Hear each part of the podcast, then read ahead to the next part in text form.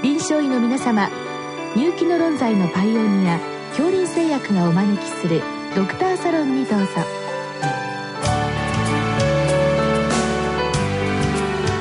今日はお客様に順天堂大学名誉教授新島真一さんをお招きしております。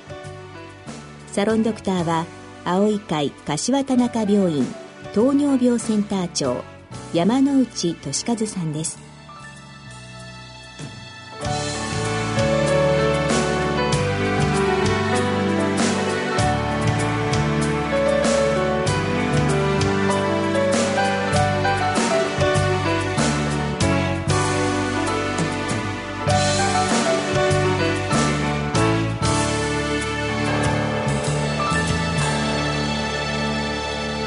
新島先生よろしくお願いいたします。よろしくお願いします。え今日は大分市の先生からのご質問でこれ反復する熱性痙攣に対する対応と、まあ、そういった話題なんでありますけど、はい、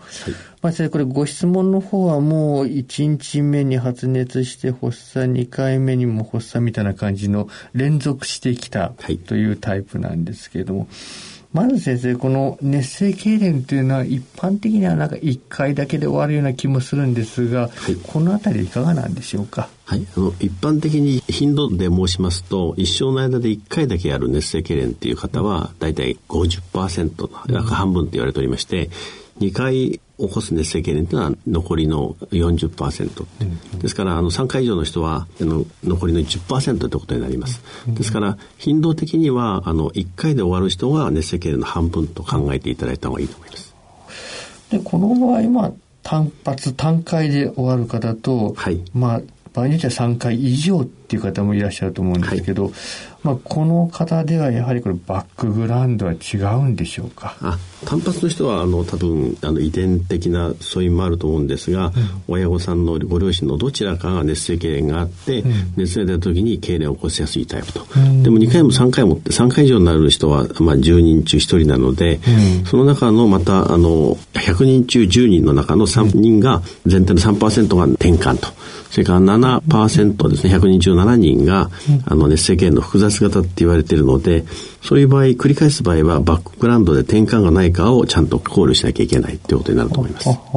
転換もむしろ熱性痙攣より転換と考えてよろしいんでしょうか？そうですね。あの例えば転換と熱性痙攣の違いですと熱性痙攣は時間が短かったり、うん、単発だったり左右差がなかったり、うん、転換の場合は結構意識障害の時間が長かったり、うん、左右差があったりとか、うん、1回の痙攣時間が長かったりということで、あの怪しい症状があると転換を疑って脳波検査を進めるということになると思います。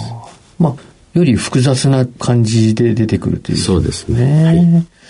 まあ、脳波、取れれば取った方がよろしいんでしょうか？えっと、全員取る必要はないっていうのも今度できました。2015年のガイドラインでも載ってるんですが、で世間の頻度自体は、あの、欧米では3%、日本では7%と言われておりますので、日本人の7%の方が全員脳波を取ると、脳波質がまた大変なことになるので、やはりある程度、あの、繰り返す人たちとか、左右差がある人だとかですね、そういうちょっと特徴的な普通の熱性痙攣と違う症状がある方をセレクトして脳波を取るっていうのは今、日本の数勢だと思います。少し戻りますけど、はい、初めにその一生に一回だけなんていうタイプの方、遺伝的なものがあるんではないかという話が出ましたけど、はい、遺伝関係するもんなんでしょうか？はい。あの、お父様お母様がやはり熱性痙攣どちらかがあるとかですね、両親があるっていう方はやっぱり多いですよね。で、遺伝的なものを疑わせるのとしてですね、欧米の熱性痙攣の頻度が3%、うん、それから日本の熱性痙攣の頻度は7%と、うん、世界で一番多いグアム島が15%っていうデータがありますので、小さい島国でいろいろなあの人ではなくてなるべく同じ単一民族同士で結婚している人が頻度が多いっていうことは、うん、やはり遺伝的な素因を裏付けるデータではないかと思います。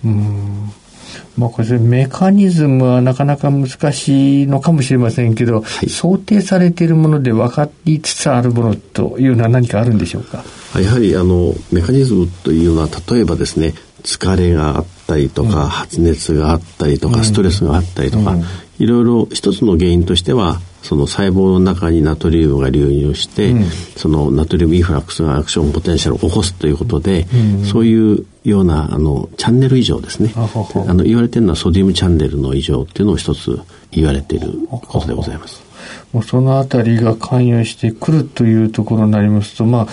実はこれかなり広い疾患でもあの広く見られる現象かもしれませんので、はい、まあ、今後解明されるとなかなか面白い知見が出てくるかもしれませんね。そうですね。はい、で、まあ、治療の方に移りたいと思うんですけれども、はい、まあ、このご質問、まず最初に熱性痙攣自体に対するこれ、ジアゼパム、これ罪悪ですが、投与ですけれども、まあ、これはやらないでもいいという意見もあるようですが、このあたりいかがなんでしょう、あの親御さんとしてはもう二度と見たくないということで、はい、あのジアデパム剤薬を投与したがるんですが、はい、あのいろいろな例えば痙攣が長かったりとか左右差があったりということで熱性痙攣だけではなくて、うん、脳炎脳症とかっていうのもありますので、うん、そういう症状をマスクしてしまう可能性があるので、うん、まあ、決められた患者さんですね。脳炎脳症が明らかにないとかしょっちゅう繰り返す熱性痙攣だっていう人には使ってもいいかもしれません。あと先ほどお話したように半分の方は単発で一生慣れで1回ですから、使う必要がないというのがあの、今回のガイドラインであのみんなで意見が出たところでございます。まあ、実際には本当にこう、親御さんがパニック状態ですから、なかなかこう、警戒見てるというのも難しいので使うということが、まあ、多いと見てよろしいわけでしょうね。そうですね。ですから繰り返す方とか、うん、あの、もう二度と発作を見たくない親御さんとかは、社会的な適用でですね、医学的適用ではなくて使うケースも多いんじゃないかと思います。このご質問なんですけれども、はい、まあ、一病日の時にジアゼパンも1回挿入したと。で、もうこれ2秒日の時にももう一回挿入した。はい、で、3秒日目も来たと。はい、どうしましょうかということなんですけど、この連続できた場合の対応の仕方を教えていただきたいんですが。はい。あの、一般的にですね、熱性痙攣のためのダイゼパム座薬は入れると大体15分ぐらいで有効血中濃度に達するということが言われておりまして、で、まあ8時間ぐらいその血中濃度は維持すると。ですから2回目の座薬は8時間後に入れると。で、2回目の座薬を入れると、まあ24時間以上はその効果があの、初発からですね、24時間以上は続くだろうと。いうことで、最初の24時間を予防するってことは非常に重要だと。24時間以内の再発が多いっていうことから言われているので、一般的には初回と8時間後の2回目だけで十分だろうと。ただですね、痙攣性素因がすごく強い人とか、まあその中に隠れている転換の人たちを予防するには、3回目っていうことも必要になってくる場合もあるんですね。それは非常に珍しいんですが、一般的には1回目と8時間後の2回目だけでいいっていうのが皆さん覚えていただきたいことで、3回目必要となるようなケースは、初回から24時間後に3回目を入れるっていうのが一般的なようでございます。で、それからさらにまた何度も何度も入れると血中濃度上がってドロドロになってしまうと。ドロドロになる理由としては、あの、活性型の N デスメチルディアゼパムっていうのが非常にこう蓄積するんで、うとうとしたり鎮静したりふらついたりするってこと言われてますので、うん、あの24時間後に入れた場合は次に4回目を入れるってことないですけれども4回目入れるとしたら24時間ごとと。24時間、だから最初は8時間ごと16時間後、その次は24時間、24時間っていうふうに、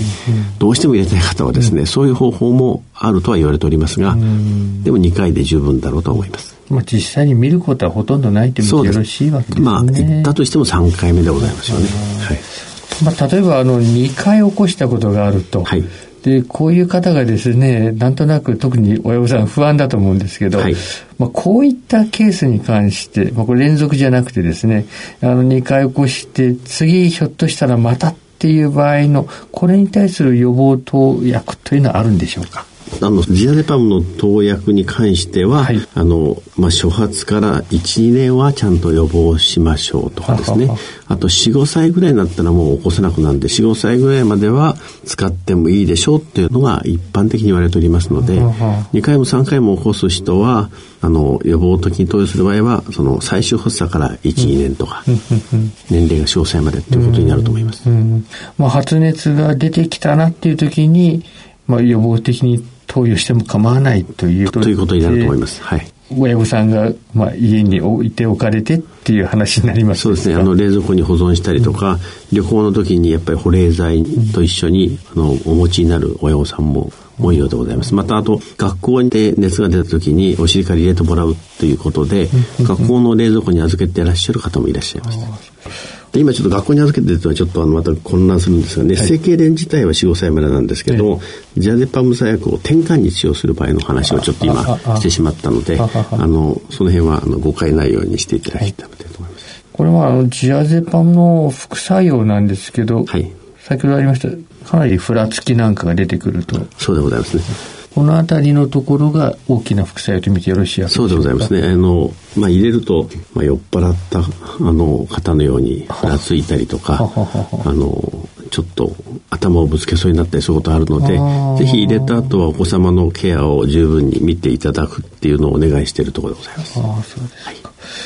このジアゼパムっていうのはかなり古い薬ですけど、そうですね。はい。いや、これ、上回るものというのはいまだにないということですか？そうですね。熱性痙攣予防するためには、あの、これが一番だろうと言われてます。ただ、痙攣を予防する治療としては最近、あの、ジアデパムが効かない人に対しては、ミダゾラムの点鼻難っていうのもですね、ご自宅で使う症例もありますが、これは熱性痙攣ではなくて重症の転換ですね。そういう方には、そういう治療もございますけれども。で世間に限ってはやっぱりジアデパムが唯一認められているいい薬だろうと思います。はい。あとこの熱が出た時にこの熱性痙攣起こるわけですけど、この熱の程度によってこれ違いはあるもんなんでしょうか？あの人によってその域地が低い人の場合は7度5分前後でも起こす人もいますしあの一般的には8度4とか9度ぐらいになってから痙攣を起こしてくる方もいらっしゃるので個人差があるんじゃないかと思います。あとよくお母様に聞かれるのは7度2分で痙攣が起きたんだけどその後30分後に8度9度って出たと、そういうのはやっぱり多分熱性痙攣と考えていいんだろうと思いますどうも先生今日はありがとうございました、はい、失礼します。